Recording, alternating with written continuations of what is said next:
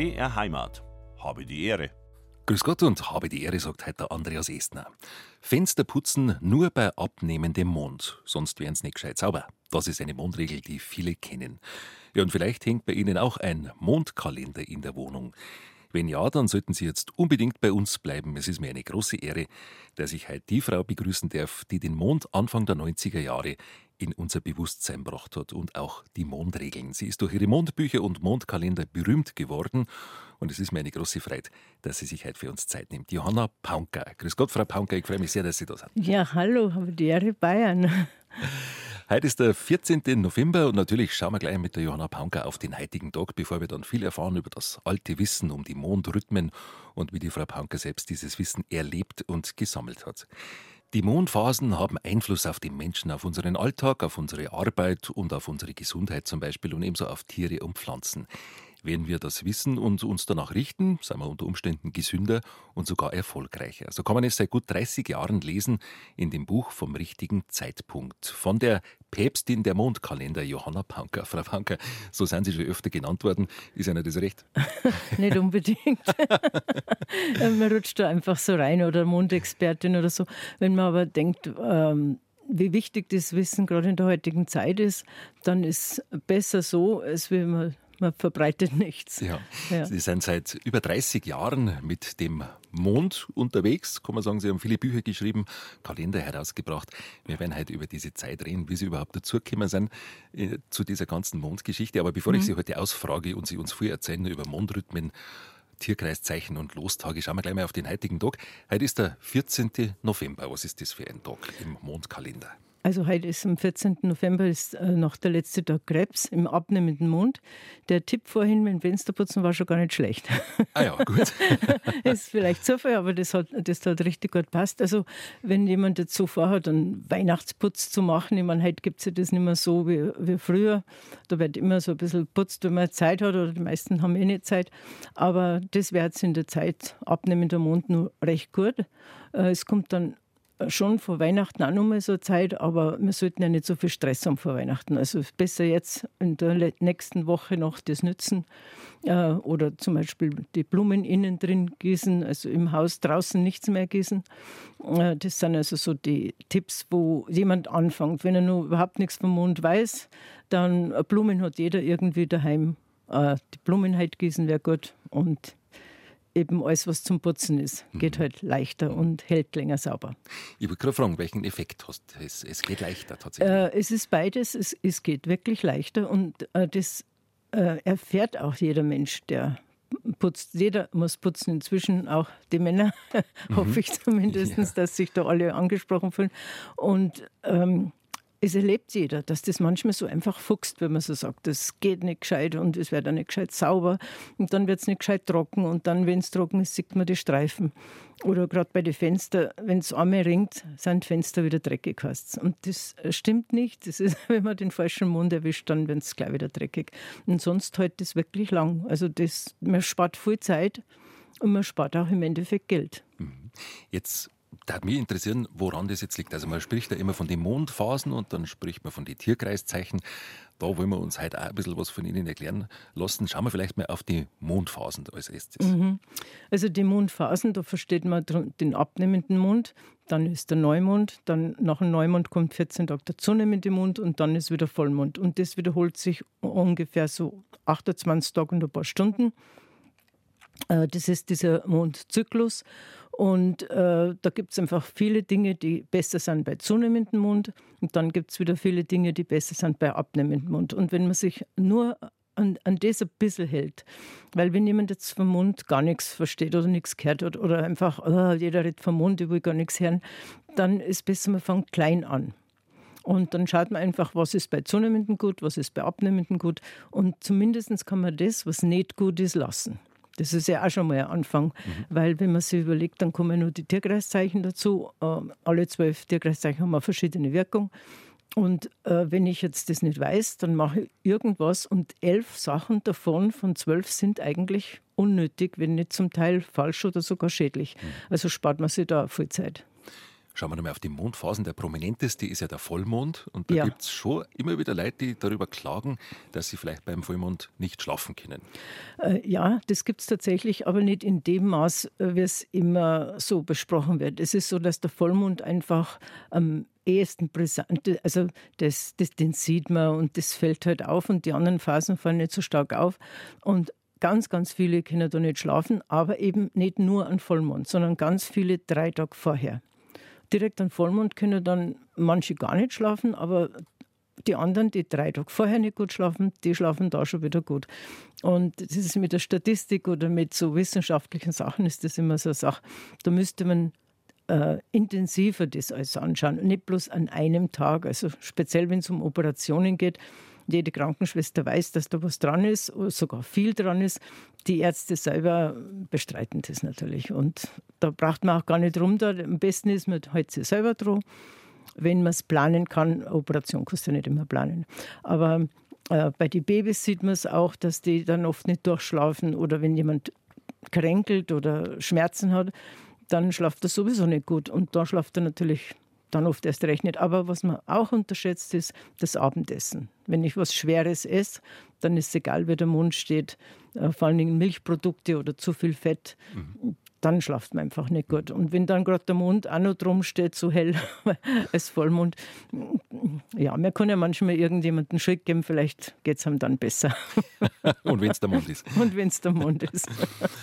Aber es gibt schon immer wieder Erzählungen, dass ähm, bei Vollmond mehr die Polizeistellen mehr besetzt ja. sind oder so. Ja. Haben Sie das erklärt? Das stimmt schon. Das stimmt tatsächlich. Natürlich, wenn man jetzt wieder die Wissenschaft anschaut, streitet das ab, aber die schauen das auch nicht richtig an. Auch nicht Folgeschäden oder vorher schon das merkt man natürlich. Äh, oder auch beim Autofahren, wo man sagt, Mensch, heute spinnt wieder jeder. Natürlich kommt es vor, dass man bloß alleine spinnt und falsch fährt. Aber im Großen und Ganzen ist schon alles recht hektisch. Oder äh, morgen ist dann zum Beispiel Löwe, also heute, wenn Krebs ist, ist morgen Löwe. Da ist auch vom Straßenverkehr her schon wieder Hektik angesagt. Wenn jetzt da an einem Montag gewesen wäre, obwohl der Löwe schon jetzt spürbar ist, also das ist schon heftig. Die fahren rein in die Kreuzung, obwohl es Führerschein lernt man natürlich. Man sollte erst reinfahren, wenn die Kreuzung leer ist. Ja, und dann steht halt alles. Und natürlich regt sich dann jeder auf, weil man hat ja auch ein Ziel. Man ist ja nicht auf der Straße bloß Spaß, sondern man hat ja ein Ziel, wo man hin möchte, entweder heim oder in die Arbeit. Und ja, dann wird man halt manchmal nervös. Also Sie würden schon sagen, dass der Mond einen Einfluss hat auf auf unser Verhalten oder auf unsere Emotionen. Weil gerade im Straßenverkehr, manchmal fragt man sich ja, was ist denn heute los, heute spinnen soll ja, genau. Äh, und warum alle gleichzeitig? Ja, genau, das, das spürt jeder. Also das mit dem Mundeinfluss, das spürt tatsächlich jeder.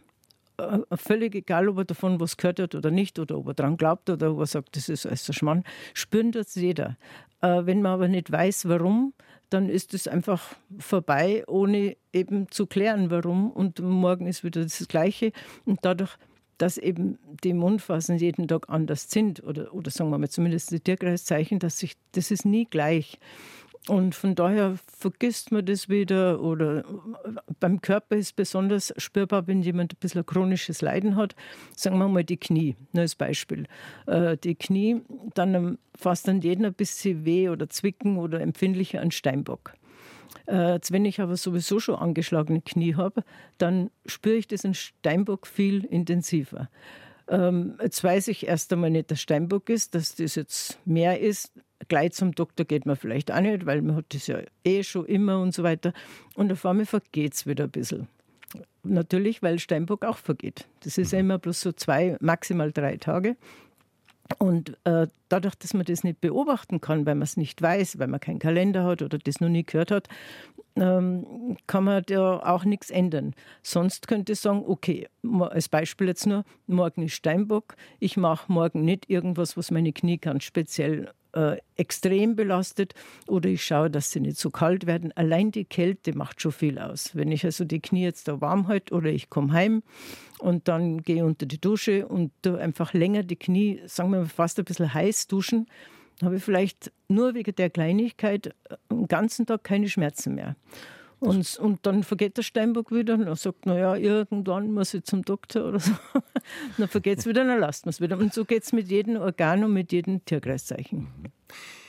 Das heißt, wenn man in den Kalender schaut, kann man sich schon, wenn man es weiß, äh, schon darauf vorbereiten, jetzt, wenn solche Steinbock-Tage kommen, weiß ich ein bisschen besser auf meine Knie auf, halt genau. ein bisschen warm und dann genau. komme ich gut über diese Tage drüber. Genau. Als Beispiel. Jetzt bleiben wir noch kurz bei den Mondphasen. Ähm, wir haben jetzt den Vollmond gehabt, jetzt nehmen wir mal den abnehmenden mhm. Mond. Da schreiben Sie, der spült aus, der schwitzt und atmet aus. Mhm. Was heißt das?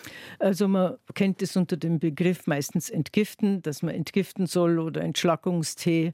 Das sind so die Begriffe. Der Körper äh, entschlackt tatsächlich und entgiftet tatsächlich im abnehmenden Mond leichter und auch intensiver. Das heißt, wenn ich jetzt zum Beispiel einen Brennnesseltee nehme, eine Kur, Brennnessel sollte man meistens eine Kur vor allen Dingen einmal im Herbst und einmal im Frühjahr machen. Und da ist es ganz wichtig, dass es diesem abnehmenden Mund macht. Der abnehmende Mund hilft, die Gifte vom Körper auszuscheiden.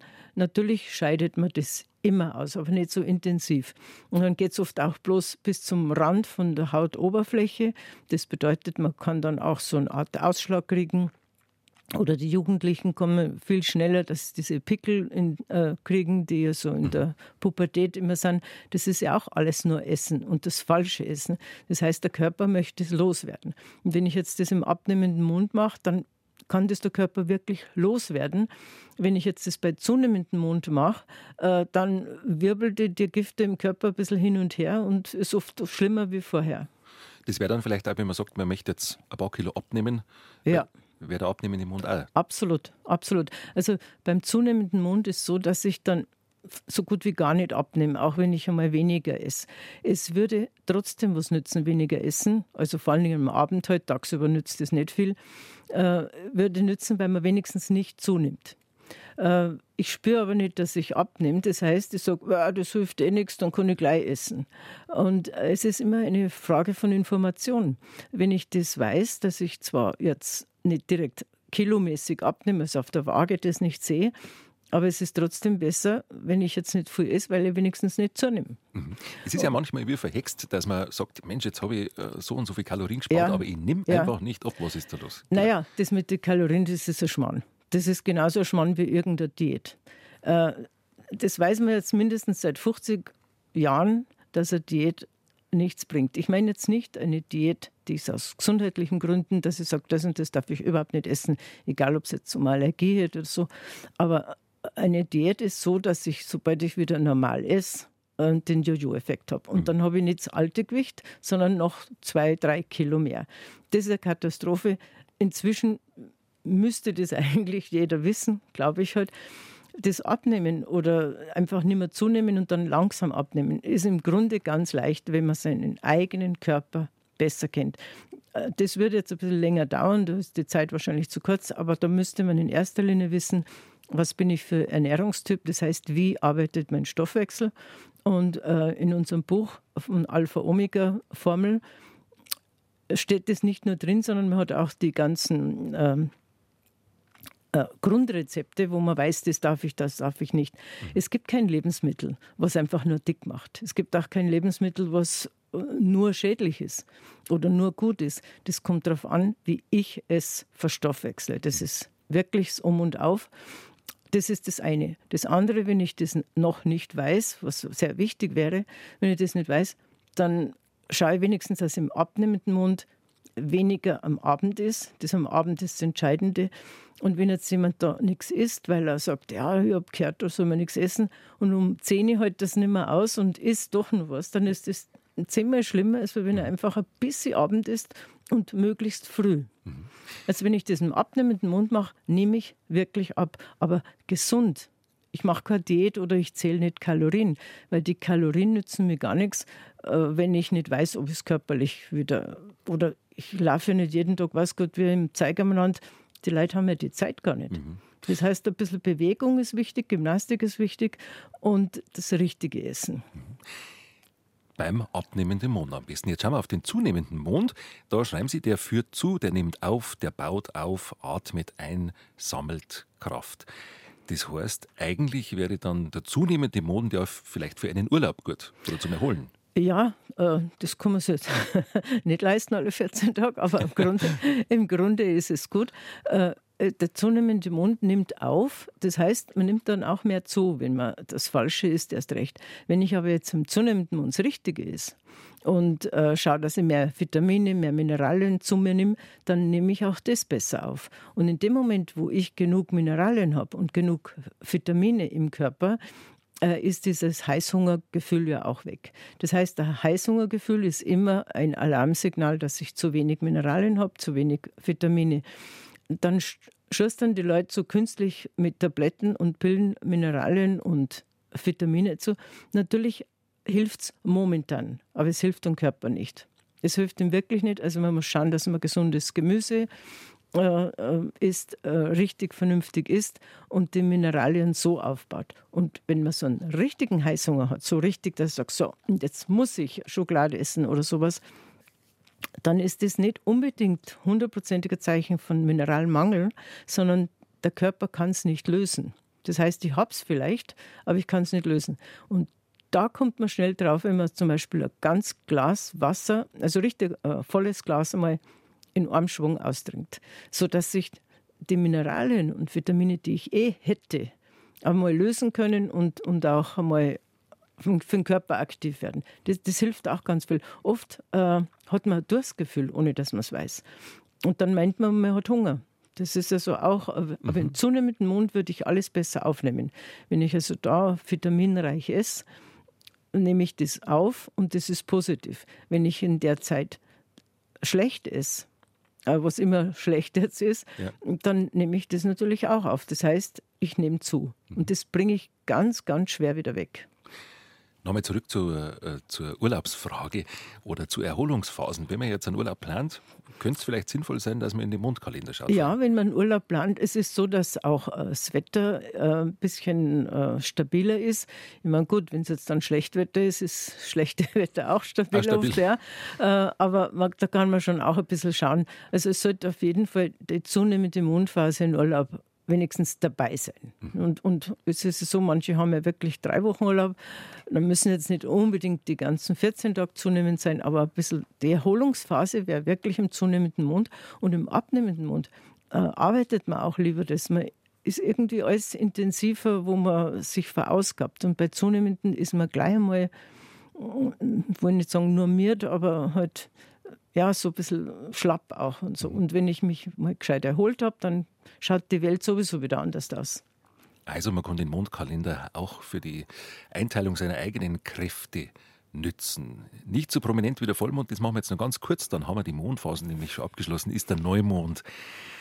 Der ist im Kalender dunkel und es ist auch eine besondere Zeit. Ja, der Neumond fällt uns dann so nicht so auf, weil er eben so dunkel ist. Es ist also alles, äh, wird nicht beschienen und geht irgendwie so ein bisschen spurlos vorüber, aber der ist auch sehr wichtig und zwar am Neumond würde man so richtig gut abnehmen, wenn man da fastet. Also Fasten ist immer so eine Sache. Ich persönlich faste nie. Äh, das ist etwas, was mir unnatürlich vorkommt, aber ich esse einen Neumond und einen Vollmond und wenn das Tierkreiszeichen Jungfrau ist, äh, äh, ganz wenig. Also einfach, dass ich nicht Hunger habe. Also es gibt Leute, die fasten gern, ist okay. Meins ist es nicht, aber einfach weniger. Und wenn es geht, sogar das Abendessen ausführen lassen. Und das wäre am Neumond ganz wichtig, weil da kann man richtig zusehen, dass man sich fitter fühlt, dass man auch vielleicht von der Waage sieht, dass man abgenommen hat. Und der Neumond ist der ideale Zeitpunkt zum was Neues anfangen. Also wenn ich jetzt eine neue Idee habe, wenn ich ein Projekt neu starte oder was auch ganz gut ist, ist, ähm, dass ich so Laster, die wir alle haben, der eine mehr, der andere weniger, an Neumond lasse. Dass ich da beginne, äh, das einfach nicht mehr zu machen. Da wäre aber wichtig, nicht einfach, okay, das mache ich nicht mehr, egal ob es jetzt Rauchen ist. Rauchen aufhören zum Beispiel ist ganz toll, wenn man es an Neumond macht. An Vollmond nützt es überhaupt nichts. Aber man braucht schon einen Alternativgedanken. Das heißt, in dem Moment, wo ich automatisch jetzt zur Zigarette greifen würde, das ist jetzt sagen wir meistens noch ein Essen oder bei einer Pause, äh, brauche ich einen Alternativvorschlag für mich selber, dass ich sage, okay, ich muss jetzt nicht Zahnstocher kauen, aber unter Umständen irgendwas. Ja. Und äh, mein Mann hat mir mal erzählt, äh, ein Freund von ihm hat Rauchen aufgehört, allein dadurch, dass er alle Hemden weggeschmissen hat, die das Brusttaschel gehabt haben. Das ist natürlich jetzt schon sehr viele Jahre her, aber selbst sowas äh, kann helfen, dass man sagt, okay, das ist so der gewohnte Griff ins Brusttaschel oder wo immer man die Zigaretten hat, vielleicht in der Seitentasche und der Hose und so. Das sind Kleinigkeiten, aber ich muss damit rechnen, dass ich einen Plan B brauche, wenn diese, ich will gar nicht einmal sagen unbedingt Sucht, sondern diese Gewohnheit mhm. eintritt. Dass mhm. ich sage, okay, es ist ja immer so ein Belohnungseffekt. Ne? Egal welche Süchte wir haben, es hängt immer mit Belohnung zusammen. Und es ist ja schön, wenn ich mich selber belohnen will. Aber frage ich mich mal ernsthaft, belohne ich mich, wenn ich jetzt nach einem Schokolade greife? Ja, oder, also man müsste einfach zu Ende denken und ja. sagen, okay, äh, ich empfinde es so, für mich ist das eine Belohnung, aber es sollte dann doch ehrlich sein und sagen, okay, eigentlich Belohnung ist das nicht, dass ich jetzt wieder zunehme oder dass ich jetzt wieder die Lunge versau und so. Äh, einfach ehrlich zu sich selber sein und dann, und, und dann einen Neumond starten. Mhm. Mhm. Neumond starten, sehr mhm. gut. Jetzt haben wir einiges erfahren über die verschiedenen Mondphasen, über den Vollmond, den abnehmenden Mond, den Neumond und den zunehmenden Mond. Frau Paunker, jetzt kommt noch zu diesen vier Mondphasen was dazu, nämlich die Tierkreiszeichen. Sie haben schon gesagt, die wechseln alle paar Tage und sind nach dem Mond berechnet wie funktioniert das? ja, wie funktioniert das? Äh, das, glaube ich, war jetzt zu trocken, das Thema, wie es funktioniert. Aber es ist so, dass jedes Tierkreiszeichen im Monat vorkommt, immer zwei oder drei Tage. Und da kann man sich dann danach richten, je nachdem, ob man im Garten was macht oder ob man mehr auf den Körper jetzt gerade schauen muss. Ähm, das sind dann verschiedene Auswirkungen, was dieses Tierkreiszeichen hat.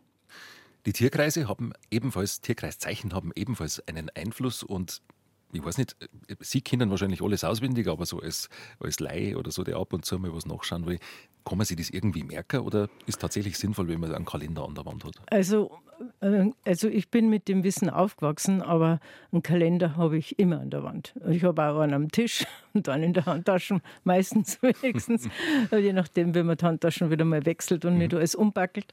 Aber ähm, ich weiß es natürlich auswendig, was wann ist, ähm, mit welcher Wirkung, aber nicht wann was ist an welchem Tag. Also da muss man auch schauen. Und natürlich, äh, wenn ich halt weiß, es ist äh, äh, Krebs, dann weiß ich, dass morgen Löwe ist und ich weiß, morgen wird es zum Haarschneiden und äh, das dauert jetzt zwei Tage und dann kommt Jungfrau und dann wird es zum mit die Pflanzen was machen oder Haarschneiden, wer lange Haar hat, die jungen Mädchen zum Beispiel.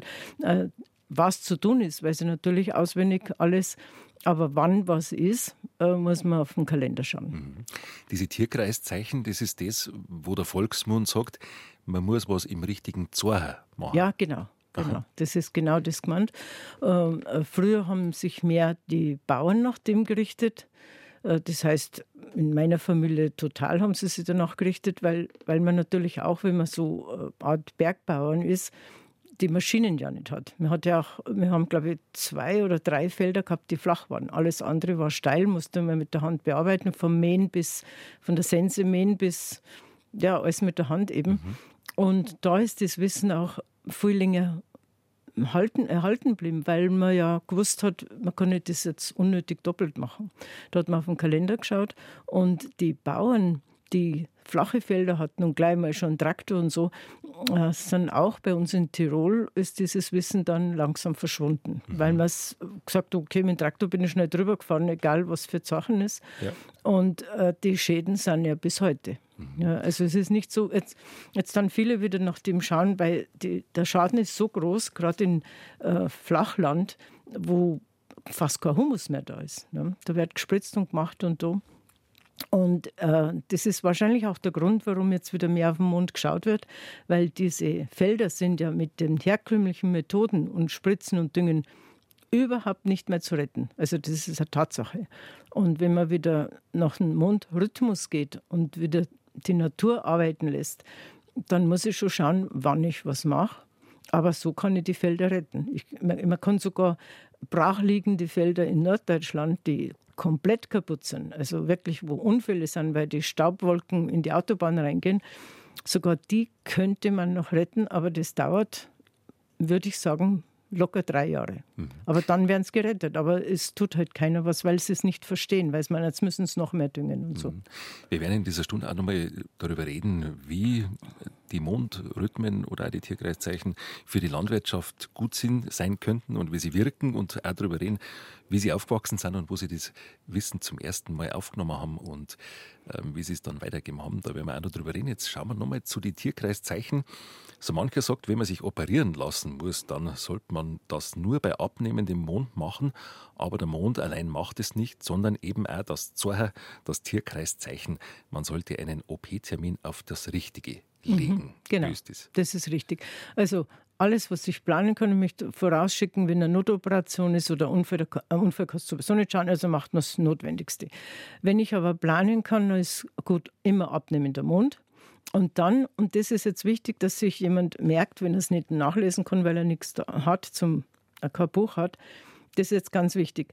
Dieses Tierkreiszeichen, was die Körperzone gerade äh, beherrscht, so redet man einfach in der Umgangssprache, das muss man weglassen. Also zum Beispiel Witter ist der Kopf, Stier ist der Hals, Zwilling die Schultern und so. Wenn ich also eine Kopfoperation machen muss äh, und kann es planen, meinetwegen eine Augenoperation oder so, dann abnehmen der Mond, aber nicht ein Witter. Also das ist ganz wichtig, nicht dieses Tierkreiszeichen dass man das ja nicht falsch versteht. Ja, das nicht, ist wichtig, weil, ja. äh, das, weil Witter ist jetzt ein Tierkreiszeichen, was für den Kopfbereich gut ist. Alles, was ich gut mache, ist für den Kopfbereich gut. Egal, ob ich eine Augengymnastik mache oder einen Umschlag oder eine Kopfmassage, aber nicht ein operativer Eingriff. Und das äh, kann man gar nicht oft genug betonen. Also zum Beispiel Löwe ist Herz. Und ich brauche eine Herzoperation, die werde auch geplant, wenn es kein Notfall ist. Nicht ein Löwe. Und was auch noch gut wäre, das Tierkreiszeichen sollte, wenn es geht, schon vorbei sein. Also wenn zum Beispiel jetzt Herzoperation ist ein Löwe nicht gut. Jetzt wenn ich es aber heute mache, ist es jetzt gleich Löwe. Also wenn es aber vorbei ist, Löwe, dann kommt Löwe lang nicht mehr, also ein ganzes Monat. Natürlich muss es nicht gerade vorbei sein, aber eben auch nicht unmittelbar bevorstehen. Also nur auslassen alleine ist unter Umständen auch zu wenig, sondern möglichst schauen, dass dann nicht gleich morgen dieses Tierkreiszeichen ist. Dass dazwischen ein bisschen Abstand mhm, ist. Mhm. Genau. Jetzt gibt es ja doch einige in, der, in meinem Bekanntenkreis, die ihren Zahnarzttermin äh, mhm. nach dem Mondkalender aussuchen, haben Ihnen Zahnärzte oder auch Ärzte in den letzten 30 Jahren zurückgemeldet, ähm, ob Sie mehr Betrieb haben oder mehr Terminanfragen bei bestimmten Tierkreiszeichen oder Mondphasen? Äh, auf jeden Fall. Das hat sich auf jeden Fall, äh, wirkt sich das auf jede Arztpraxis aus. Nur die Ärzte reden da nicht gern drüber. Die wollen natürlich äh, 30 Tage die Praxis voll haben. Und äh, sie merken auch, dass die viel gesünder werden. Und das beim Arzt ist halt so, das System ist einfach falsch. Der Arzt lebt halt nur noch mal nur für Kranke und wenn er möglichst viel verschreibt, dann du kannst einem Gesunden nicht was verschreiben. Also die schauen, dass du nicht stirbst und schauen, dass du nicht gut lebst. Das ist halt einfach so, weil sie ja von dem leben. Und das System ist falsch. Ich kenne also gerade im Laufe der Jahre, wo man auch viel in den Medien und so unterwegs ist, wirklich viele Ärzte, die bemüht sind, äh, das zu machen, die auch das erkennen, die auch das ähm, erlebt haben, aber sie sagen, sie dürfen nicht. Also es wird, das geht so weit, dass eine die Lizenz genommen wird. Und wenn jetzt ich Arzt bin und nur für die Kranken lebe, wie, wie scharf bin ich dann drauf, dass die gesund werden? Ähm, also da muss man sagen, das System jetzt mal in Ordnung. Nicht die Ärzte sind schuld, sie sind halt mit, ja, gefangen, gehangen, mitschuldig, könnte man sagen.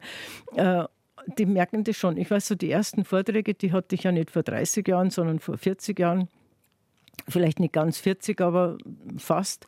Und äh, da habe ich auch vor Heilpraktikern und Ärzten äh, Vorträge gehalten und da sind Ärzte zu mir gekommen und haben gesagt, ja, jetzt wissen sie, warum, die, warum der Wartesaal auf einmal voll ist mit nur Halsschmerzen und dann nur Kopfschmerzen und dann alle haben Bauchweh, alle haben was mit Darmproblemen und so weiter.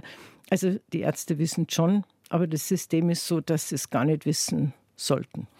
Gehen wir nochmal auf die Operationen. Jetzt sind Sie seit 30 Jahren oder seit fast 40 Jahren unterwegs mit Vorträgen und seit 30 Jahren auch mit Büchern, haben bestimmt viele Rückmeldungen auch gekriegt aus der ganzen Welt, weil Ihre Bücher sind ja, ich glaube, in 26 Sprachen übersetzt worden. Haben Sie da auch Rückmeldungen gekriegt, dass nach einer Operation das besser verläuft, wenn es im richtigen Zeichen war? Ja, viele. Irrsinnig viel, also von der ganzen Welt. Also das vom richtigen Zeitpunkt, das ist äh, in 30 Sprachen übersetzt. In 30 mittlerweile. Und die anderen so, glaube ich, da haben sie recht, so 26 und manche auch nur äh, 10 Sprachen. Ähm, aber das vom richtigen Zeitpunkt, äh, ich glaube inzwischen über 30 Sprachen und von der ganzen Welt, ja, kriegen wir da Rücksprachen und Dankesbriefe und äh, man weiß, es ist ja nicht etwas, was ich erfunden habe. Ja, das Wissen habe ich nicht erfunden und gesagt, oh, das mache ich jetzt publik, sondern das war einfach an der Zeit damals, dass die Leute so chaotisch gelebt haben. Ich meine, ich bin da schon lange in München gewesen und habe mich damit abgefunden, dass die da ganz anders leben wie in Tirol. Aber irgendwann, wenn man dann selber mal Kinder hat, denkt man sich, das gibt es ja nicht, was machen die, die da? Und so sind die Vorträge entstanden. Und, äh, und da war schon so gleich zu Beginn, dass die Leute sagen, ja genau, Genau, äh, mein Vater ist da operiert worden, dem geht es ganz schlecht. Äh, der ist da operiert worden und der geht es gut. Und das hat immer, so haben wir überhaupt angefangen, dass, dass wir das ausgewertet haben. Ich habe gesagt, sagt mir einen Operationstermin, wann der war, mehr will ich nicht wissen. Und ich sage euch, ob es gut gegangen ist oder schlecht. Und so ist das angegangen. Sie sind, jetzt müssen wir es kurz einschieben, Sie sind aufgewachsen auf einem Bergbauernhof in Tirol, in Walchsee, glaube ich. Ja.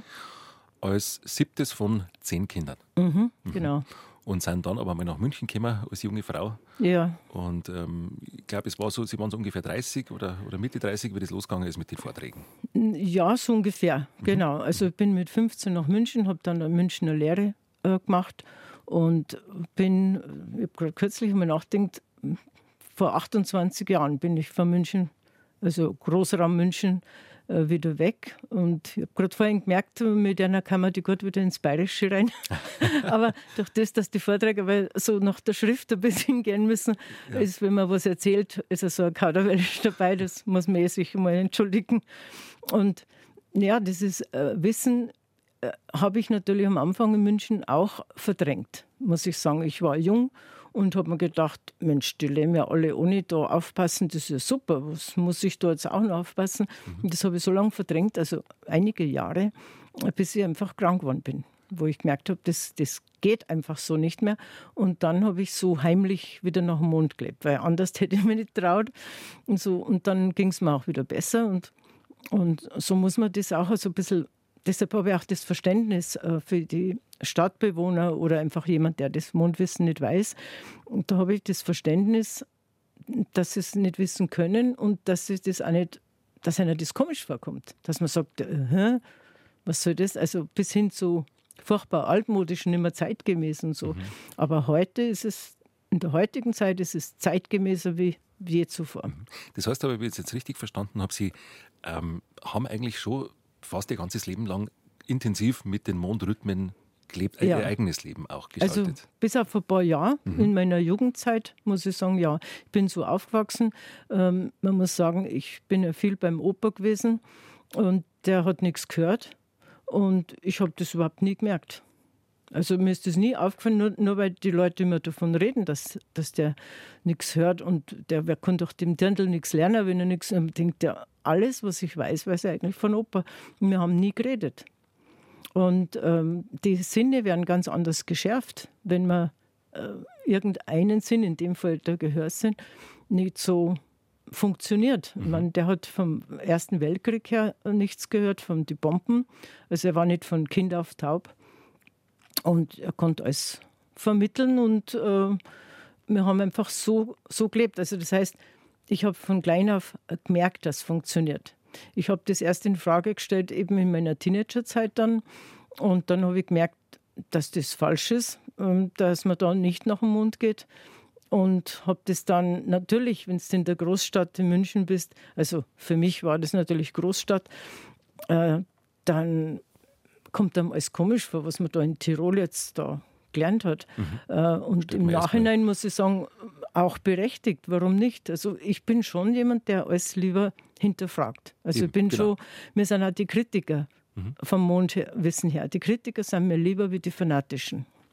Ach, das ist interessant, ja. Ja. Ja, weil es gibt natürlich schon Leute, die sagen, nur, nur das und nichts anderes. Ja, furchtbar, ganz furchtbar. Das finden Sie furchtbar. Und nur Mhm. das und sonst nichts ist immer falsch. Das ist immer falsch. Es ist egal, ob es um Politik geht, um Religion, ums Gesundheitswesen, um private Sachen.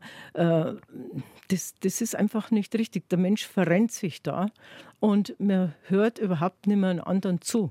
Man meint selber, ist man am wichtigsten und da geht schon los, dass das falsch ist. Da beginnt das Schwarz-Weiß-Denken. Ja, genau. Und, Und, das ist in der heutigen Gesellschaft eine Katastrophe. Äh, die, die Leute, die wenig, ich will gar nicht sagen, die wenig Schulbildung haben, sondern die wenig so Allgemeinbildung haben oder einfach auch unterdrückt worden sind von daheim, das, das, das, das hat man ja nicht einfach so, sondern das lernt man auch. Das unterdrückt die.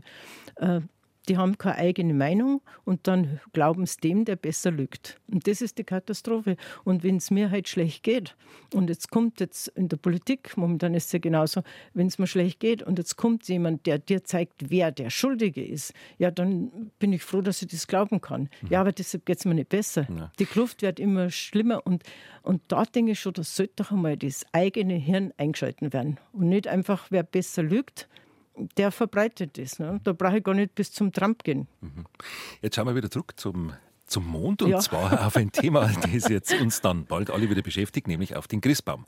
Der Trend geht ja seit einigen Jahren zum Christbaum selber fällen auf der Plantage, natürlich nicht beim Nachbarn. Und da kann man, da kann man beim selber fällen den richtigen Zeitpunkt ja bestimmen. Es gibt immer wieder Erzählungen, dass ein Christbaum, der zum richtigen Zeitpunkt umgeschnitten worden ist, seine Nadeln lang nicht verliert, Ja, vielleicht sogar gar nicht. gar nicht. Genau. Haben Sie die Erfahrung auch Ja, gemacht? natürlich. Also in meiner Kindheit war es klar, da haben wir immer das, auf das Zeichen geschaut und auch die Nachbarn, alle. Und in meiner Kindheit war es nur so, dass man einen Christbaum gestohlen hat. Das war also eine ganz so legale Sache. Äh, Der Nachbar hat in unserem Wald einen Christbaum gestohlen und wir beim Nachbarn. Und das war, äh, das war üblich. Also man hat sich da auch begegnen dürfen. Das Ach war so. also, ja, ja, das war überhaupt kein Problem. Man hat nur natürlich schon geschaut, äh, welcher Baum rauskommt und, und so weiter. Aber da weiß ich nur eine Anekdote, dass meine Mama sich jahrelang geärgert hat. Mein Papa hat einmal so die Phase gehabt, ich glaube eh jahrelang, hat er Fichten geschlagen, weil er ja gewusst hat, die eine Fichten nadelt ja schon, bevor du daheim bist, normal. Und der wollte das ausprobieren, ob es bei einer Fichte auch geht. Und das hat funktioniert, natürlich nicht so gut wie bei einer Tanne. Aber solange der Christbaum gestanden ist, bis Lichtmess, 2. Februar, hat er auch die Fichte gehalten. Und dann hat er halt das geschlagen. Und, und das hat Mama nicht wollen, weil sie gesagt hat, dann brauche ich Christbaum auch keinen, ich möchte eine Tanne haben. Und irgendwann hat er umgeschwenkt. Und aber ich weiß die Zeit noch. Dann hat er wieder eine Tanne geschlagen. Und ich habe immer, auch in München, wie ich war, oder, oder jetzt die achte, wo wir in New York waren, ich habe immer geschaut, wann der geschlägert wird. Und ich habe einmal Pech gehabt. Äh, warum, weiß ich nicht. Wahrscheinlich haben sie mir einfach hochgeschwindelt. Weil sonst gibt es das nicht. Weil ein Christbaum, wenn du den zunehmenden Mond schlägerst und so kurz vor Vollmond sogar, der verliert, also ich möchte sagen, zu 99 Prozent nicht die Nadeln. Dass er ein paar verliert, der Wein ins. Wohnzimmer da und der Wein aufricht und so, äh, das ist klar. Und wenn ich ihn entsorge, wird er auch ein paar Nadeln verlieren. Aber man braucht nicht einmal Wasserräder, nichts. Und, und das, ist, äh, das ist wirklich, das passt. Und wie wir jetzt wieder zurück sind nach Österreich, so seit sechs Jahren wieder, haben wir gleich mal einen gesucht, der Christbaum nach dem Mond schlägert. Und dann habe ich ihn aber gefragt, wann hast du den geschlägert? Weil der konnte schon sagen, ja, ja, nach dem Mond. habe gesagt, ich will das Datum wissen. Und wenn ich mir es nicht sofort sagen kann, aus dem Stegreif raus, gehe ich wieder weg. aber er hat es richtig gemacht und wir kaufen den bis heute bei ihm. Sehr gut.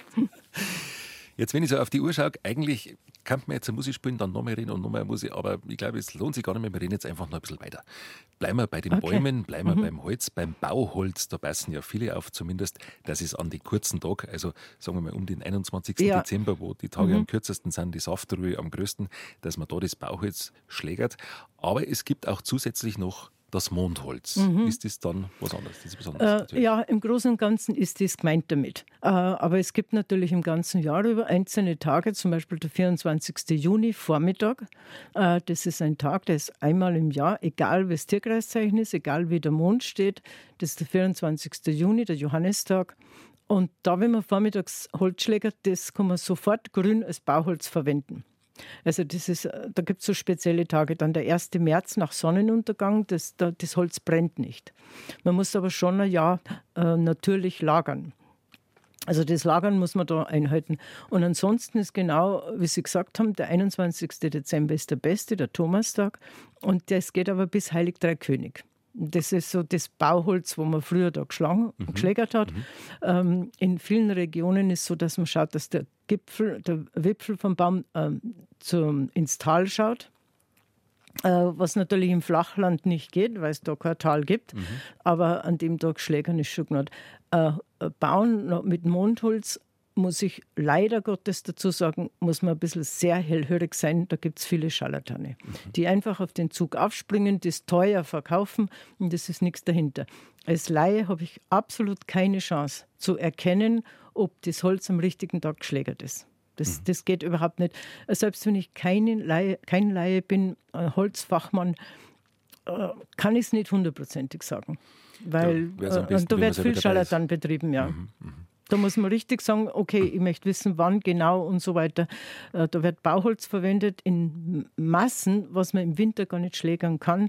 Es sind wenige, die, die man namentlich kennt, die, kann man sagen, auch Betrüger sind aber sie haben keinen schlechten Namen. Also man muss, man muss da wirklich aufpassen. Aufpassen.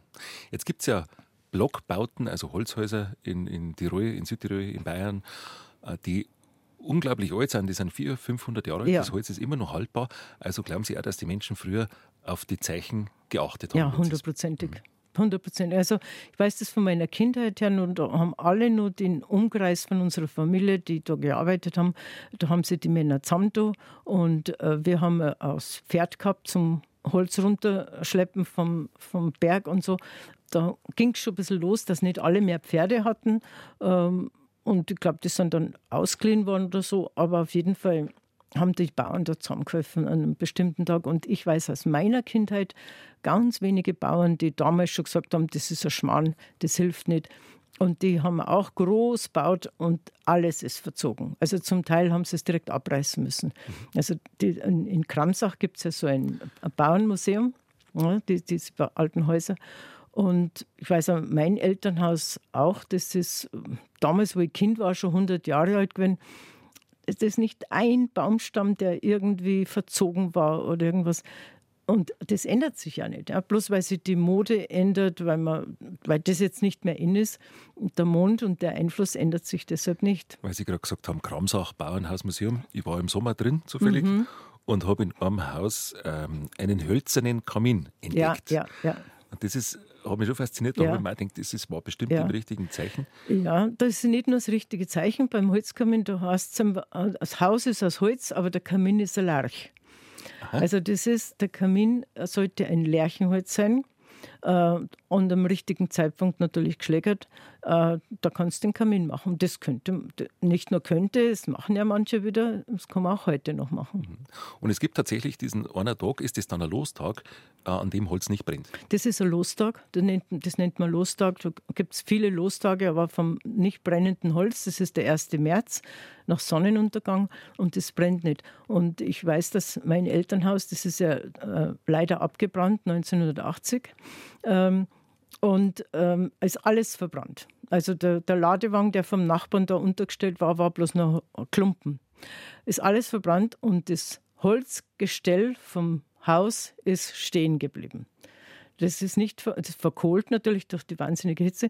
Und da haben sie ein paar abgetragen und mit heim zum Einschüren. Dann hat mein Papa gesagt, das brauchst du gar nicht mitnehmen, weil das brennt nicht. Und das haben sie natürlich nicht geglaubt, aber die haben Stück für Stück von einem brennenden Ofen das Holz wieder raus da müssen, weil es nicht brennt. Weil es nicht brennt. Ja. Das heißt, auch wenn man Brennholz im schlechten Zeichen macht, ja, das nicht passt, ja. braucht man sich nicht wundern, wenn es, es nicht brennt. Es gibt äh, Brennholzzeichen, die auch schlecht sind, nicht so schlecht jetzt wie der 1. März, mhm. aber die auch, und jeder, der Holzofen hat, weiß das, wenn er es dazu kauft und das nicht weiß, dass er manchmal ein Fuhr einfach nicht brennt, mit einem Hexenfeier dann schon, aber aber es ist einfach lästig beim Anzünden. Ja. Ja. Holz schlagen, putzen, waschen, bügeln, pflanzen, ernten, alles zum richtigen Zeitpunkt nach dem Mondkalender. Frau Panker, Jetzt möchte man natürlich auch wissen, wie Sie draufgekommen sind, dass Sie Ihr erstes Mondbuch geschrieben haben. Ich glaube, es war 1991, wie Sie Ihr Wissen gesammelt haben und wie das alles so gekommen ist. Wir haben ja kurz schon mal darüber gesprochen. Sie sind Anfang der 50er Jahre auf die Welt gekommen als siebtes Kind auf einem Bauernhof in Walchsee in Tirol. Und das war schon eine andere Zeit. Es hat noch nicht so viele Maschinen gegeben. Es ist viel mit Rössern gearbeitet worden.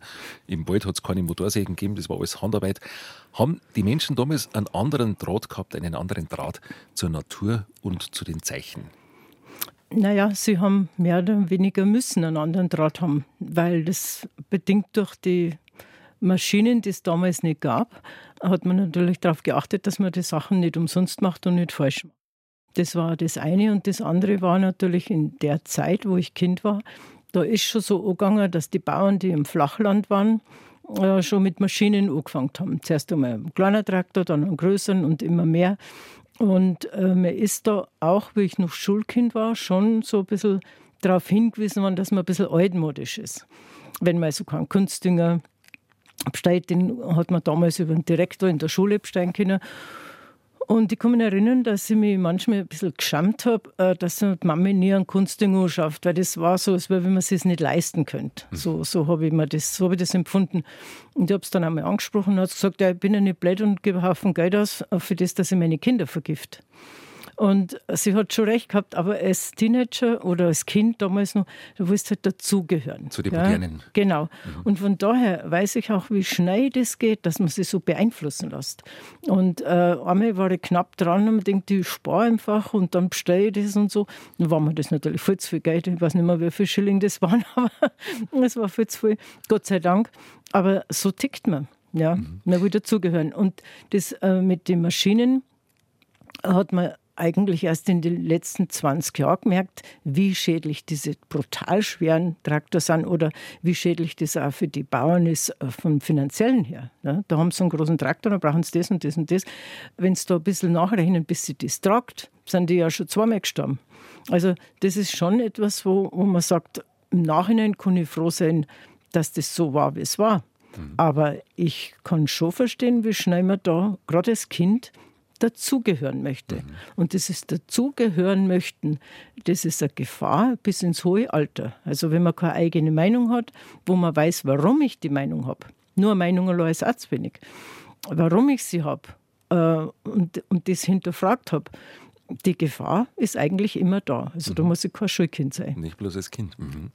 Wie ist man bei Ihnen daheim in der Familie umgegangen mit dem Mond? War der wichtig? Äh, der war so wichtig, dass, er, dass gar nicht drüber geredet worden ist. Also wir haben nie über Mondphasen geredet, sondern das war, man hat auf den Kalender geschaut, da ist einer in der Küche gehängt, einer im Stall und äh, da hat man geschaut und natürlich schon Tage vorher, man hat nicht geschaut, was mache ich heute, was ist zu tun. Und wir Kinder haben auch im Vorhinein schon gewusst, am Donnerstag kannst du da und da nicht mitgehen, weil und so weiter. Und ein äh, Kind merkt jetzt dann schon, dass das auch stimmt. Heißt aber nicht, dass man nicht Lust hat, lieber zum Schwimmen gehe oder lieber zum Fischen gehe und so weiter.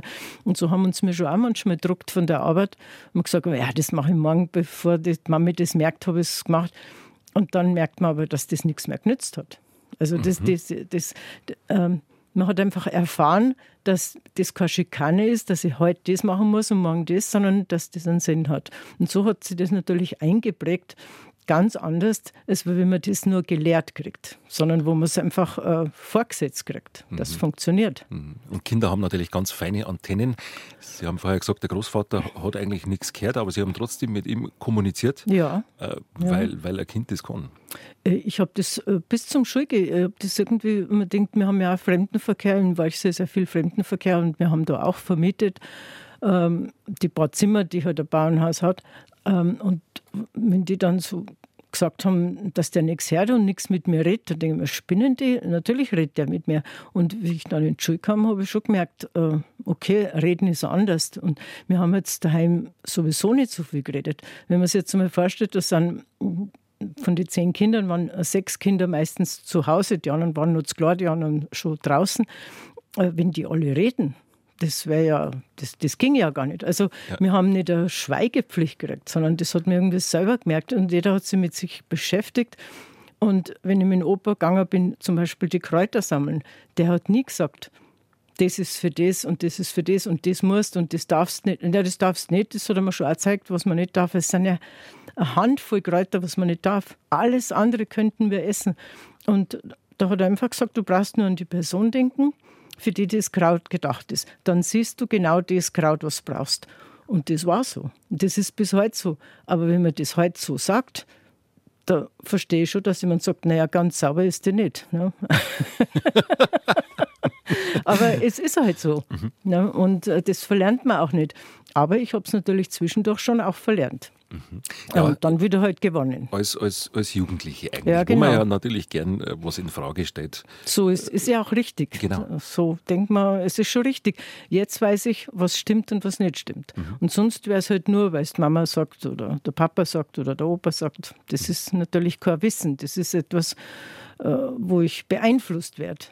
mit dem kann ich im Endeffekt nichts anfangen. Das kommt dann erst durch das Hinterfragen, wo man es sich dann zu eigen macht. Genau. Wann haben Sie angefangen, dass Sie das Wissen über die Mondphasen oder über dieses ganze Wissen, über das wir jetzt gerade reden, dass Sie das aufschreiben? Äh, das Aufschreiben hat dauert. Das ging also so ähm, den Anfang 90er Jahre, also praktisch nur Ende der 80er Jahre. Äh, ich habe da schon längst Vorträge gemacht und ähm, dann sind es aber mehr und immer mehr. Und aus einem Vortrag sind wieder drei Vorträge entstanden. Und äh, ich war viel bei, in Bayern, vor allen Dingen äh, bei Bäuerinnen unterwegs. Äh, wie heißen die? Äh, Jahreshauptversammlungen, glaube ich, oder sowas. Und dann kam die nächste Ortsbayerin, sie möchte das auch und so. Und irgendwann ist mir dann das schon zu viel geworden und ähm, aufschreiben war der Gedanke im Hintergrund vielleicht, aber ich weiß, dass ich das nicht kann. Ich kann das erzählen, aber man kann es nicht deshalb schreiben. Und ich habe mir dann gedacht, naja, also so ein Akademiker brauche ich auch nicht zum Schreiben und einer, der den Schreiben nicht studiert hat, der kann es vielleicht nicht. Ich war immer so unter gemeinsam, eine gemeinsame Bekannte von meinem jetzigen Mann, von Thomas Poppe, äh, die hat gesagt, ich kenne da jemanden, der könnte das aufschreiben. Und habe ich gesagt, na du, ich will das nicht. Und die war so nervig, dass ich irgendwann gesagt habe, okay, dann gibst du mir mal ein Buch. Und was der wirklich geschrieben hat, das möchte ich jetzt wissen. Dann habe ich das Vorwort gelesen und dann habe ich gewusst, wenn es jemand kann, dann der. Das Buch selber habe ich nicht gelesen, aber das Vorwort. und dann habe ich gesagt, na okay, dann, dann zeigst du mir den einmal. Und wir haben dann beim ersten Treffen gar nicht so viel vom Buch und von dem Wissen gesprochen, weil wir einfach so mehr gefühlt haben, wie kann man mit dem überhaupt, wie geht das? Und dann habe ich ihm eine Liste mitgegeben für so Aufgaben, so circa 20 Aufgaben, ich weiß jetzt nicht genau, aber so ein DIN A4-Blatt voll, habe genau aufgeschrieben, wann er was machen kann und habe gesagt, so, und in einem halben Jahr rufe ich an und dann schauen wir mal, was da dabei rauskommt. Weil ich wollte auf gar keinen Fall, dass jemand ein Buch schreibt über etwas, was er nicht versteht. Mhm. Und er wollte, das hat er auch sofort zu erkennen gegeben, er wollte auch kein Ghostwriter sein. Dann haben wir gesagt, okay. Und natürlich habe ich das dann wieder vergessen. Und irgendwann habe ich dran gedacht, nein, ich habe nicht einmal dran gedacht, sondern ich habe die Telefonnummer gefunden, die ich gewusst habe, was das ist, war auch kein Name drauf. Und bevor ich es wegschmeiße, rufe ich an. Dann habe ich angerufen, dann war das der Herr Poppe. Dann hat er gesagt, das gibt es ja nicht. Auf den Tag ist jetzt ein halbes Jahr und er hätte mich heute Abend zugegriffen. dann habe ich mir schon fast nicht sagen traut, dass es zufällig war. und dann hat er gesagt, ja, ähm, wir könnten uns jetzt treffen und er hat das alles ausprobiert und es ist alles super gelaufen. Dann haben wir gedacht, gut, dann treffe ich mich. Und dann hat er aber gesagt, naja, also alles ist nicht super gelaufen, ein paar Sachen haben nicht funktioniert. Und, und dann war ich schon beruhigt, weil ich habe ihm nämlich ein paar Fallen gestellt. Ich habe ein paar Sachen eingeschrieben, wo es gar nicht funktionieren kann. Das, also wo es sogar richtig total daneben ist. Aha. Und dann habe ich mir gedacht, wenn er dann sagt, das ist alles super, brauche ich gar nichts mit ihm machen. Und so habe ich dann genau die vier Sachen, die ich eingebaut habe, genau diese vier Sachen haben nicht funktioniert. Er hat gesagt, er hat es alles genauso gemacht, wirklich, aber ähm, habe gesagt, brauchst du nichts denken, ich weiß, dass es nicht funktionieren kann. Und dann habe ich gedacht, okay, lernt er das schon mal nicht und schreiben kann er auch äh, da könnte was draus werden. Es ist dann noch viel mehr draus geworden eigentlich. Ja, aber erst nach fünf Jahren. Sie haben dann geheiratet. ja, aber das hat lang gedauert. Hat lang. Ja, das hat lang gedauert. Also auf die Idee war man überhaupt nie gekommen. Das war eigentlich wirklich das Schöne bei ihm. Äh, man hat so vertrauensvoll einfach alles reden können. Und der hat nicht weitertratscht oder, oder am ausgequetscht oder, mhm. sondern einfach nur wirklich gefragt, wie ist das, wie ist das und geschrieben und so. Und es war eine schöne Zeit, dass man sich so richtig aufeinander verlassen konnte. Wir hatten privat beide schwere Zeit in, in, in der Zeit eben. Und da war es mir ganz wichtig, dass man jemand hat, der bei der Sache bleibt und dass man das auch nicht durcheinander bringt. Das war also wichtig. Aber es heißt immer, wo die Liebe hinfällt, kannst du nicht davonlaufen. Wahrscheinlich wird es so sein. das erste Buch 1991 ich, wir haben es daheim, meine Mama hat es damals gekauft und es, in vielen Haushalten ist dieses erste Buch ja. da. Welche Auflage war das ungefähr, kann man das sagen? Äh, ja, man könnte es sagen, wenn nachfrage am Verlag, aber ich weiß es nicht. Mhm. Ich weiß nicht, wie, also meine jüngste Tochter ist 97, muss ich mal schauen, nicht, dass ich da was schon, 97 geboren und da hat man eine ein Jubiläum vom Hugendubel, äh, die millionste Auflage. In Wien war das. Also dann schaut man eigentlich so weit nicht mehr nach. Sie hätten doch niemals damit gerechnet, dass dieses Buch so dermaßen einschlägt, dass ein Bestseller draus wird. Ähm, ja, das kann man gar nicht, weil es war ja mein erstes Buch. Ja, ich habe noch nie eins geschrieben. Mhm. Aber was ich gewusst habe, ist, dass es wichtig ist. Mhm. Also das habe ich gewusst. Ich habe einfach gewusst, ich kann die Vorträge nicht mehr machen. Das ist zu viel. Ich kann nicht fünf Vorträge in der Woche machen und bei jedem Vortrag kam wieder was raus. Das wusste ich. Und wie das Buch fertig war, hat der Verlag angerufen und gibt es so einen Autorenrabatt. Und man kann dann, wenn man das erste Mal bestellt, also die Erstbestellung vom Autoren, weiß nicht, ob das jetzt heute noch so ist, ähm, da kriegt man das relativ günstig. Und ich habe gewusst, es war also im, im November, im September ist das Buch erschienen und ich habe gewusst, vor Weihnachten die Bäuerinnen, die haben alle schon gesagt, wann ist, hoffentlich kommt es nur vor Weihnachten raus und so. Und das sind immer sehr viele gewesen und dann habe ich mir gedacht, es ist schon viel Geld, was man da vorher zahlt, aber ich brauche eigentlich an die 500 Stück. Und dann habe ich das halt der gesagt und dann hat sie am Telefon gesagt, hm, meinen Sie wirklich 500 Stück? Und dann habe ich gesagt, naja, Sie haben recht, geben Sie mir 700. Und die hat der Schlag getroffen am anderen Ende. Das habe ich aber erst viel später mhm. erfahren. Und die 700 waren vor Weihnachten weg wie nichts. Ja, also nur von diesen Bekannten, mhm. wo ich also die Vorträge, ich habe dann das die Bäuerinnen, den Ortsbäuerinnen hingefahren, ein paar haben es geholt und ähm, also ich wusste schon, dass das Buch wichtig ist, weil der Verleger damals, äh, der Herausgeber beim Hugendubel, der war ja nicht so dafür. Nicht so unbedingt. Die Lektorinnen schon. Und dann hat der, nachdem ich das vorgestellt habe und so, hat er gesagt, naja, dann schauen wir halt mal, weil ich gemerkt habe, die Vertreter sind auch dafür, äh, dann schauen wir halt einmal, ob wir das Buch doch machen. Und dann habe ich gesagt, naja, das Buch machen wir auf jeden Fall. Die Frage ist halt jetzt, ob wir es bei Ihnen machen. Und das klingt furchtbar frech oder überheblich, aber ich habe das wirklich so gemeint. Mhm. Ich habe einfach gewusst, das Buch muss sein. Äh, und wenn es der nicht ist, ist es halt ein anderer Verlag.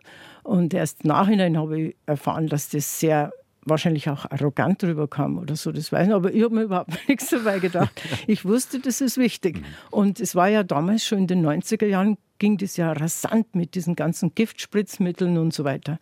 Und da hat es mir ja schon alles zusammengezogen, wenn ich das gehört habe. Ich denke, die brauchen eine Alternative, dass es wieder Biobauern gibt. Und die Biobauern sind tatsächlich rasant gestiegen, seit das Buch auf dem Markt ist. Also so gesehen wusste ich, dass es wichtig ist. Ich wusste auch, dass es notwendig ist. Aber das so einschlägt natürlich nicht, ganz klar. Sie haben bestimmt in der Anfangszeit bei diesen ersten 700 Stück, die Sie direkt zu den Bayerinnen gebracht haben, noch viele handsigniert, kann ich mir vorstellen. Ja, ich glaube alle. Wenn ich, ich glaube schon fast alle, weil die wollten das handsignieren. Das mache ich halt, das mache ich auch ganz gern. Ich, ich finde es äh, find schön, wenn die Leute das signiert haben wollen, aber manchmal tut einem halt dann die Hand weh. Was schätzen Sie, wie viele Zuschriften haben Sie gekriegt aus aller Welt? Sie haben es wahrscheinlich nicht gezählt. Äh, nee, das haben wir nicht gezählt. Das ist, also in den 90er Jahren, da waren es zum Teil wirklich, da waren es ja nur Briefe, da hatten wir ein Postfach und die an der Post, die sind wahnsinnig, wenn haben gesagt, da geht kein Postfach, ihr müsst es öfter abholen. Also das ist wirklich so Waschkorbmäßig daherkommen. Und einmal hat er, weiß ich nicht, ist mein Mann heimgekommen und hat dann den Korb am Tisch ausgeleert da habe also im Nachhinein ist es, glaube ich, wie so ein Burnout habe ich da gehabt. Also ich war, ich habe das Heulen noch gefangen. Weil ich habe, allein das Aufschlitzen hat schon einen halben Tag gedauert. Und die Kinder haben mir da schon geholfen, aufschlitzen, sortieren. Die haben schon gewusst, das kommt aus der Schweiz, das aus Deutschland, das aus Österreich. Mir war das zu viel. Und dann hat der innerhalb von Bruchteil, kannst sagen, von Sekunden hat er das alles wieder eingepackt in Schaffel und hat gesagt, so, hat er gesagt, und ab heute macht die Briefe nur noch ich. Und ich habe mit dem nichts mehr zu tun. Und gut, ich habe dann drei kleine Kinder gehabt, da, ja, klar, da, wärst du irgendwann Zeit. verrückt. Mhm. Ja. Schreiben sollst du auch noch, die Kalender werden gemacht, Vorträge waren, von Interviews gar nicht zu reden. Und dann ging es gut. Also ich habe einfach, und seitdem beantworte ich nur noch die Briefe, wo er nicht beantworten kann, wo er sagt, ähm, das ist ein spezielles Thema. Also Richtung Garten, da ist er nach wie vor nicht ganz so fit, alles andere schon. Mhm. Und das mache ich halt dann. Aber das ist jetzt ja nicht mehr so viel in Zeiten der E-Mails. Es geht ja viel schneller. Hat es mit ähm, anderen Ländern besondere Erfahrungen gegeben? Äh, nicht, nicht, so wirklich. Äh, also, also Italien, äh, vielleicht bedingt durch Südtirol oder so, äh, Italien, da kann man schon öfter mal Briefe. Es, es kommen nicht mehr so viele Briefe, weil das mit dem E-Mail geht recht schnell. Ich weiß auch nicht. Äh, wir haben wenig Feedback von, vom Ausland, außer Abrechnung, die man sich eigentlich ersparen kann, weil das sind Bruchteile von Cent. Mhm. Das ja. rentiert sich also überhaupt nicht. Aber in Russland zum Beispiel ist es ein absoluter Bestseller und in äh, Japan, äh, da, also sind Sie dann eingeladen worden, auch vielleicht zu Vorträgen ja, ins wir Sind, wir sind eigentlich überall eingeladen worden, aber da sind wir nicht hingefahren. Also das, das, das wird auch zu viel. Also nach Russland hätte ich sowieso nie wollen. Das ist mir immer zu, da kennt man auch das Land zu wenig. Und ähm, die waren einmal recht, äh, wie soll ich sagen, so intensiv, ein bisschen ekelhaft, weil es die Kosmetik, die wir machen nach dem Mondphasen, haben wollten. Und ich habe gesagt, das mache ich nicht, weil erstens einmal wird es so hergestellt, dass man gar nicht maschinell geht, also nur so für einen kleinen Bereich.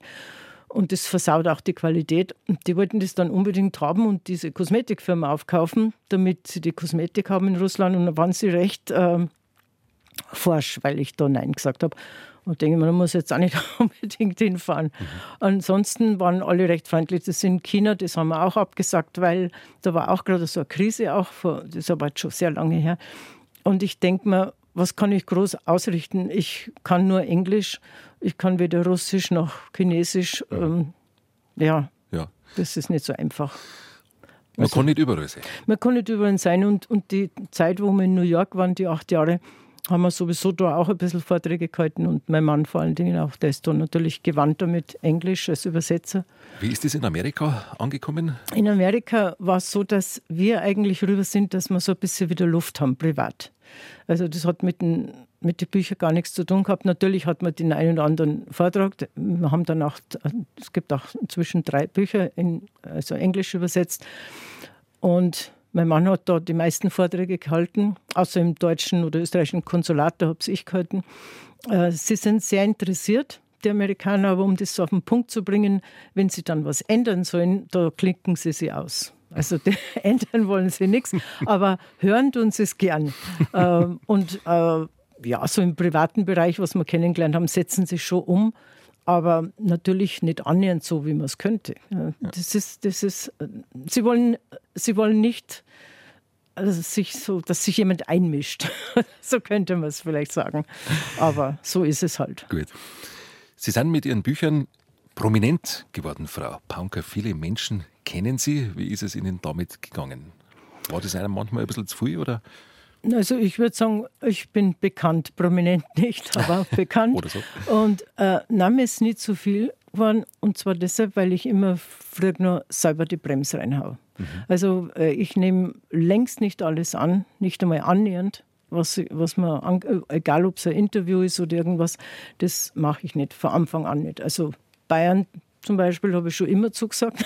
Ja? ja, weil das liegt mir irgendwie am Herzen. Ich, meine, ich war sehr lange da und habe mich da sehr lange sehr gut gefühlt und das war so meine heimliche Heimat auch. Ähm, und da geht es einfach seriöser ab. Aber diese, sage ich mal, diese Talkshows, die da überall vertreten sind, also ein paar habe ich natürlich zugesagt, wo man sagt, das, ist, das liegt mir oder das sagt man zu, aber sonst sage ich alles ab. Und dann wird es mir auch nicht zu viel. Mhm. Und das ist auch sehr wichtig. Also wenn es wieder mal so viel wird, geballt nach irgendwas, dann ziehe ich mich wieder total zurück. Und ähm, das, glaube ich, ist es auch ganz, ganz wichtig, weil man sich sonst selber verliert. Und man ist dann in so einer Blase drin, wo man glaubt, man ist so wichtig. Ja, und das ist ganz schädlich. Also man muss schon schauen, was ist wirklich wichtig und was nicht. Und da muss man dabei bleiben. Jetzt sind Ihre Bücher sehr bekannt, auch Ihre Mondkalender sind sehr bekannt. Sie haben ja auch mehrere Bücher geschrieben, nicht nur das eine oder beziehungsweise veröffentlicht. Und ähm, ich habe das Gefühl, wenn man so in, in Bücherregale schaut, und es war vor zehn Jahren und vor 20 Jahren schon so, dass es dass die Mondbücher sehr viele geworden sind, aber die waren nicht alle von Ihnen. Hat es da Trittbrettfahrer, Trittbrettfahrer gegeben, die auf den Zug aufgesprungen sind? Naja, das gibt es, äh, wir sind da mehr. Das ist, ich glaube, es gibt keinen Verlag mehr, der nicht irgendein Mondbuch hat oder Mondkalender. Und es hat jetzt ein bisschen wieder äh, beruhigt, äh, diese, wo so wirklich ein Riesenschmarrn drinsteht. Die sind schon so ein bisschen nicht mehr in die Regale, aber alle, die so richtig abschreiben und so ja, das ist einfach, das ist normal, dass wenn etwas gut geht, will es jeder haben. Und das ist bei den Verlagen nicht anders. Das ist, ähm, das ist egal, ob jemand einen tollen Ski rausbringt oder irgendwo eine tolle Jacke. Wenn es gut geht, wird es kopiert. Und ich denke mir, dass das schon mal gut ist, wenn man kopiert wird. Was ich sehr nachteilig finde, dass sie es dann nicht wirklich kopieren, sondern so irgendeinen richtigen Schmann reinschreiben. Also das tut eigentlich manchmal weh, wenn man so eine Zeitung aufschlagt und dann liest man, heute ist gut, sich zu verlieben oder gut für Bankgeschäfte oder für Heiraten oder da, ja, da kann dann graue Haar kriegen. Ne? Aber so ist es nun mal. Es ist ein echtes Horoskop auch gut und das, Zeit, das Zeitungshoroskop kannst vergessen. Und es wird halt doch gelesen oder ist beliebt. Und ich denke, es muss jeder selber selbstständig genug sein, schauen, was ist gut, was ist seriöse Information. Und äh, ich schreibe auch den Leuten, wenn sie so komische Wünsche haben, dass ich sage, das weiß ich nicht. Ja. Das ist nicht meine Erfahrung. Ich schreibe nur, was meine Erfahrung ist, was ich weiß, so ist richtig, so ist falsch, aufgrund der Erfahrung. Und alles andere schreibe ich ja nicht auf, nur weil man es jetzt gehört hat oder dass eine Freundin sagt, du, das ist super, wenn es das und das, würde ich nie aufschreiben. Also nur persönliche Erfahrung. Und die Verlage sind inzwischen schon auch draufgekommen und auch manche Zeitungen. Mhm. Dass, man, dass, dass es einfach nicht gut ist, dass ich einen Trend mitmache, egal ob ich mitkomme oder nicht. Da hat es ja manchmal dann Bücher gegeben, die haben auch von außen so ausgeschaut, so ja, ähnlich. Kann, ja, genau. Wie, das wie, ist also das Schlimmste, was nach wie vor im Umlauf ist, es ist der Abreißkalender der richtige Zeitpunkt. Und der ist sowas von, also sowas von kopiert, es ist unwahrscheinlich. Und das geht so weit, dass den mir die Leute schicken zum Signieren. Mhm. Äh, ich soll ihn signieren. Und da ist ja natürlich nur ein Wort verändert. Ja, im Vergleich und, zum und auch die Abbildung. Und äh, gut, äh, der Verlag war jetzt gezwungen, draufschreiben an Müllbacher oder Berger oder was. Also er musste irgendeinen Namen draufschreiben, dass man weiß nicht von uns. Man muss aber jetzt dazu sagen, ein äh, Kunde, der sowas kauft, äh, schaut nicht auf den Autor. Da, da schaut man auf den Mundkalender und wenn's dann, wenn der dann nur 5 Euro kostet, ich meine, das kann ja nicht funktionieren. Aber so ist es mit allen Produkten. Und es ist egal, ob es um einen Mundkalender geht oder die, die Leute kopieren alles auf Teufel komm raus, wenn es irgendwie, ob das ein Ring ist oder ein Schuh oder ein Markendress oder das ist halt mal so. Und ich glaube, die Leute müssen selber mündig genug sein und schauen, okay, wer, wer ist als erstes mit dem gekommen und ähm, wer hat wirklich was zu sagen. Und wenn man ein bisschen hell ist, dann merkt man beim Lesen, da ist nichts dahinter und da schon. Jetzt, wenn Sie zurückschauen auf Ihre Kindheit, auf das Mondwissen in der Familie und auch vom Großvater und wenn Sie dann darauf schauen, was daraus geworden ist, Bestseller, eine große Firma durch das Mondwissen oder durch den Mond, gibt es da manchmal Momente, in denen Sie den Mond anschauen und denken, unglaublich, wie äh, du mein Leben geprägt hast? Äh, ehrlich gesagt nicht. also ich bin äh, so ein sehr einfacher Mensch und das bin ich auch geblieben. Ähm, ich, ich freue mich natürlich schon, dass äh, das Wissen jetzt so im Vordergrund steht, weil, mhm. es die Menschen wirklich brauchen. Also mehr wie, wie jetzt hat man es noch nie gebraucht. Ähm, und da ist man auch so, stolz ist jetzt nicht das richtige Wort, aber man ist so zufrieden, dass man was gemacht hat im Leben, was nachhaltig hilft, äh, so lange, äh, längst, wenn ich schon nicht mehr bin. Und ähm, da, da kann man so, es ist eher so ein, eine Zufriedenheit. Also stolz würde ich nicht sagen. Aber die, die Familie Jetzt weiß ich es nicht so, man hat ja dann auch nicht mehr so viel Kontakt. Wir haben immer Geschwistertreffen alle paar Jahre und so, aber wenn einmal so die Kinder und das alles da schon verheiratet ist und so weiter, dann trifft man sie einfach auch nicht mehr so oft. Das ist ein normaler Prozess. Aber äh, am Anfang, wie ich es geschrieben habe, in die 90er Jahre, da waren meine Familie, die Herkunftsfamilie, nicht wirklich dafür, dass ich das schreibe. Weil, also gerade meine Mama, die hat gesagt, du kannst du nicht was aufschreiben, was jeder weiß. Sage ich, Mama, das weiß in München nicht jeder. Und ich habe was Besseres zu tun, wie das Aufschreiben. Äh, das ist etwas, was man muss. Das Wissen geht verloren. Ah, es geht da nicht verloren. Die sagen bloß nichts, weil wir haben ja auch nie drüber geredet. Aber das stimmt nicht, dass die nichts sagen. Die wissen auch nichts. Und, und so gab es dann so Diskussionen. Das hat sehr lange gedauert, bis sie sich da zum Teil sogar geschämt hat für das. Ja. Mhm. Weil man das nicht tut oder nicht Weil braucht. man das nicht tut und weil es mhm. das nicht braucht und, mhm. und schon gleich gar nicht, äh, wie es dann ein Bestseller war, ja schon gleich gar nicht verdient man mit was Geld, was eh jeder weiß. Ne? Und das ist halt, und da hört man dann irgendwann auf, über die, dieses Thema zu reden. Und ich, ich weiß aber, mein, mein Mann sagt einmal beim Schreiben, weißt du, wie oft du den Satz gesagt hast, das brauchst du nicht schreiben, weil das weiß jeder. So genau, das weiß ich nicht mehr, aber ich kann mir es gut vorstellen. Vom richtigen Zeitpunkt heißt das Buch von Johanna Paunker, das 1991 erschienen ist. Ein Bestseller, der in über 30 Sprachen übersetzt worden ist mittlerweile. Frau Paunker, mit, wenn man auf den Mond aufpasst, auf die Mondphasen, auf die Tierkreiszeichen, könnte man einiges verbessern auf der Welt. Ja, man könnte sehr, sehr viel verbessern. Also wenn man da allein an die Landwirtschaft denkt, äh, diese kaputten Felder, die überall sind, oder wo sie, auch wenn sie Obst anbauen, äh, wie das alles ähm, äh, bewässert werden muss und so. Ähm, das, das, das, das ist eine Katastrophe in Zukunft, weil wir das Wasser ja gar nicht mehr haben. Das mhm. geht gar nicht. Das heißt, es nützt überhaupt nichts, einen Obstbaum von oben über Stunden so zu berieseln, weil was da kaputt geht, ist, es geht das Grundwasser ab. Die großen Industrien brauchen ganz viel Wasser und da wird einfach das Grundwasser angezapft. Dass man das nicht gewusst hat, was das für Auswirkungen hat, kann ich verstehen. Aber inzwischen weiß man seit mindestens 30 Jahren, wo das hinführt. Das heißt, ich brauche eine Lösung, wo das Gemüse oder Obstbäume, wo das selber wieder wächst, ohne bewässern. Natürlich wird jetzt jeder die Haare raufen und sagen, ja, die Ritze leicht, das geht ja überhaupt nicht ohne Bewässern. Natürlich geht's. Wer hat noch früher die Felder bewässert? Niemand. Das Wasser geht uns aus. Das ist eindeutig. Das ist so gut wie hundertprozentig. Das heißt, ich brauche eine andere Lösung. Wenn ich also nach dem Mond ein Feld bebaue, egal ob jetzt Kartoffeln anbaue, das wäre zum Beispiel das Beste, wenn ein Feld kaputt ist schon, äh, Kartoffeln anbauen, meinetwegen sogar zwei Jahre. Und nichts gießen, gar nichts gießen. Dann würde sich das Feld wieder erholen. Und wenn das jetzt ganz viele machen würden, dann würden sie sehen, dass man das sich erholen kann. Dann muss man die, äh, die Fruchtfolge beachten. Alles, was unterirdisch wächst, muss im nächsten Jahr was anbauen, was oberirdisch wächst. Wachsen tut alles oben und unten. Was da gemeint ist, ist das, was ich ernte. Das ist gemeint. Also Kartoffel ist zum Beispiel unterirdisch. Und dann äh, gibt es eine Förderung vom Staat und dann wird nur noch das angebaut, weil es eine Förderung gibt. Das weiß doch heute jeder, dass jedes Feld kaputt geht, wenn ich da Mais anbaue und dann wieder Mais und wieder Mais. Das ist jetzt nur ein Beispiel. So, das heißt, wenn jemand jetzt äh, zum Beispiel Sträucher oder Bäume aufforsten. Aufforsten ist auch sowas.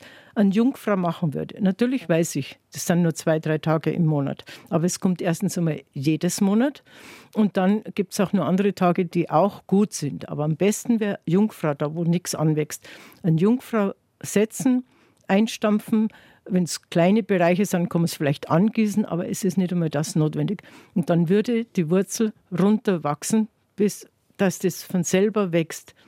Wenn ich jetzt äh, im Garten was gieße, egal ob es Salat ist, Karotten oder sonst was, wenn ich gieße, dann habe ich das Oberflächenwasser und die Wurzeln verbreiten sich oben auseinander.